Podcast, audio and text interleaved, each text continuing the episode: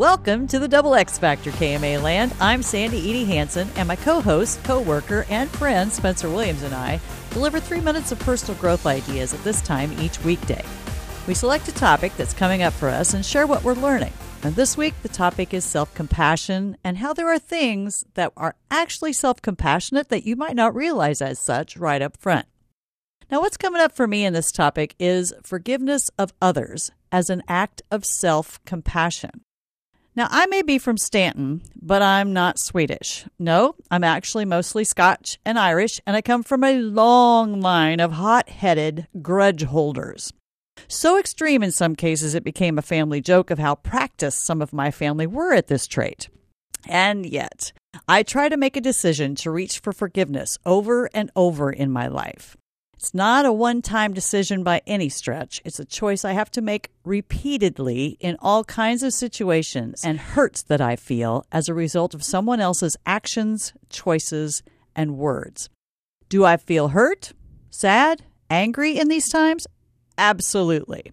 And then eventually, I can get to the point that I realize the suffering is no longer coming from the other person, but from my own ruminating thoughts, meanings, and feeling wronged. So, as an act of self compassion, I try to move towards forgiveness of the other person. I thought today I would share with you my method that I use to do this, which is a series of loving kindness phrases. I see the person who I feel has hurt me in my mind, and then I mentally say the following May you be well. May you be safe. May you be happy.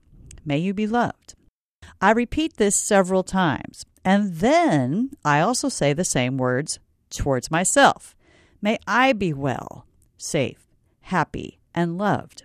Now, I've done this many times on a long walk or while I'm driving. And every time I've done this in recent years, it lightens my own heavy feelings. It shifts me out of my rumination or anger or feeling victimized. So, my forgiveness of the other person is actually something I do out of self compassion.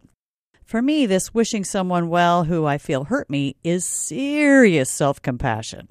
Of course, it doesn't mean I let them back into my life necessarily.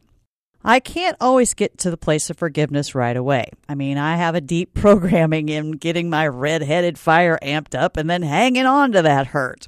But as long as I get there, even if it takes me a few days, that's more self compassionate than hanging out there for years or even decades.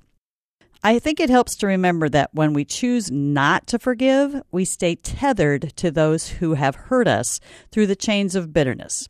That's a Desmond Tutu thought, by the way. Self compassion is a skill, which means you can learn it. Let's tune in here tomorrow and see what Spencer's learning on this topic. I'll be back with you on Friday where I'll dive in a bit more about self compassion and what I'm learning right along with you. Till then, later.